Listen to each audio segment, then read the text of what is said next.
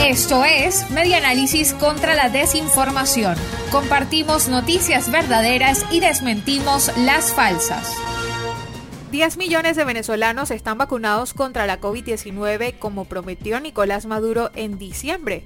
El veintinueve de diciembre de dos mil veinte, cuando anunció el cierre de un convenio con Rusia para la adquisición del fármaco Sputnik V, Nicolás Maduro hizo una promesa certera. Indicó que en los próximos noventa días Venezuela vacunaría diez millones de compatriotas. También esto lo reflejaron medios de comunicación y redes sociales. El equipo de Espaja punto com verificó esta declaración y al cumplirse los noventa días es falso.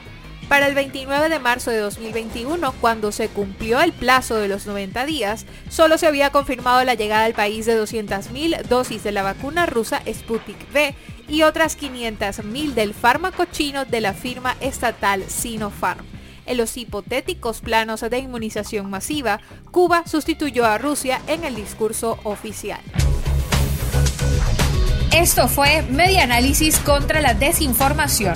Síguenos en nuestras redes sociales, en Twitter e Instagram, en arroba medianálisis y nuestra página web medianálisis punto org.